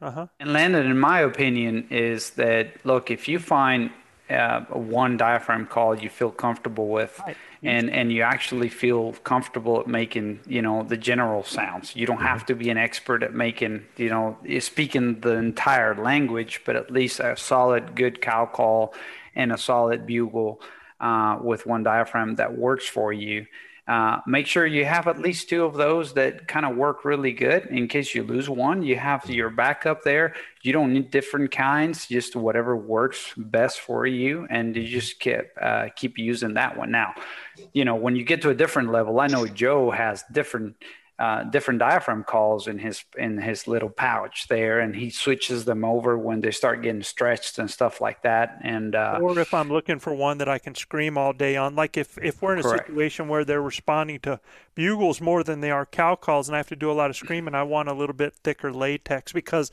the diaphragms come in light to thicker latexes. And, yes. I, and I'll tell you, for a beginner, I would go light to a medium on my latex where it's easy for me to make sounds um, yeah. instead of some thicker. So, you know, you just want something where you can make a decent cow call that you can even do just a young bull with, you know? Yeah, and one of the things I would encourage you to do, man, don't be afraid of scaring everything away, like you're saying in your comment.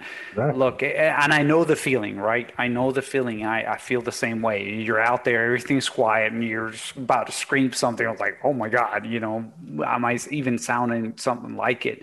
But, uh, you know, we've said it in the podcast before, you know, sometimes some of the ugliest bugles that we think think are humans turn out to actually be you know bulls and and and and cows out there. So Chav and I we were be... just listening to that today. We were listening to some actual bulls today huh Chav that yeah. horrible. Yeah really bad. Yeah. So I mean, know. I encourage you to just go and, and, and maybe get a couple different brands and try them out and see which ones you like better, and just keep chugging at it. And then give it a get a give it a whirl get a couple of them get comfortable with them and don't be afraid to use them.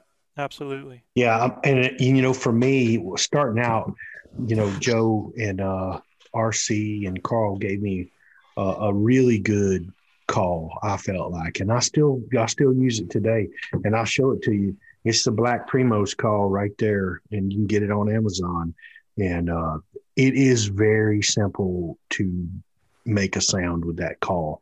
Uh, I enjoyed all of the calls. I mean, from amp to you, you name it. But that call for me was a godsend for me, and I still blow it today in several different situations. You know, uh, I blow some Carlson stuff, uh, Carlton stuff, uh, amped up. I mean, Phelps. Yeah, Phelps. Uh, I've got them all in my pack, uh, but you know, a lot of times I go back to this tried and true old, old blackie, and uh, it makes great sound, makes really good whines. What I really like about it is you don't have to force a ton of air through it to get a really good cow call. That's that you know, latex, man. Yeah, and I mean, it. Sometimes when you're hunting early season too, it's those little subtle yeah, yeah that really gain their attention, right? Yep. Other than the big, you know, yeah, you know, we're we're looking at a lost cow, but that early stuff, man, those little quiet cow calls uh, seem to trigger them bulls in, in a lot of mm. different situations. Got to so, sound sexy, brother. Yeah, and, and I think, like Joe said, those thinner, those thinner latex.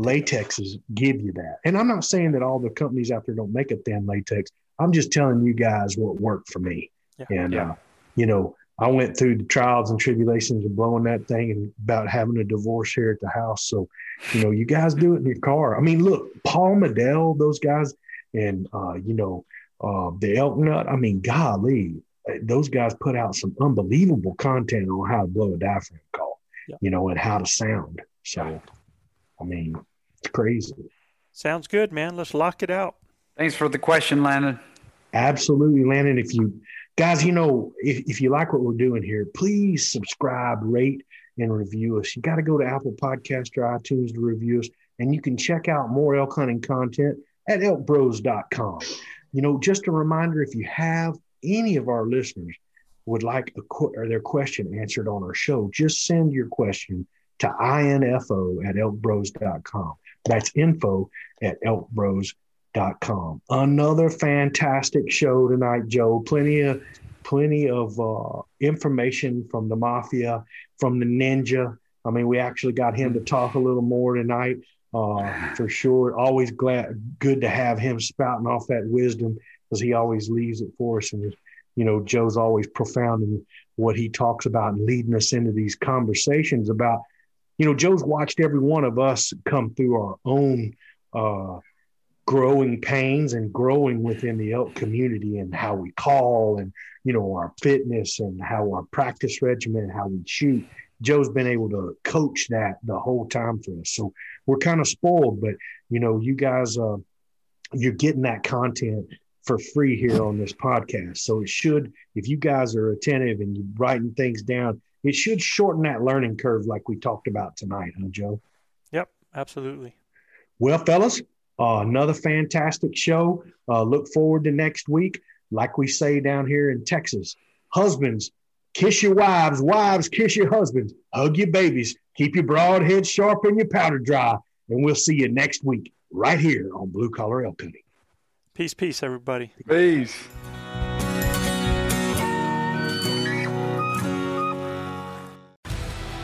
Want to succeed, you want to fish, you want to be one of the greatest. Tune in to West Marine's Life on the Water, presented by Costa Custom Boats, every Saturday night from 7 to 9 p.m. Eastern on Waypoint TV.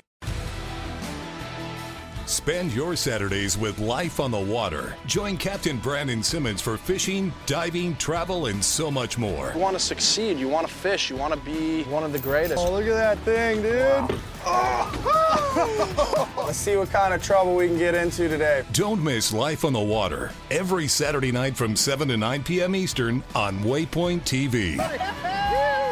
The destination for outdoor entertainment.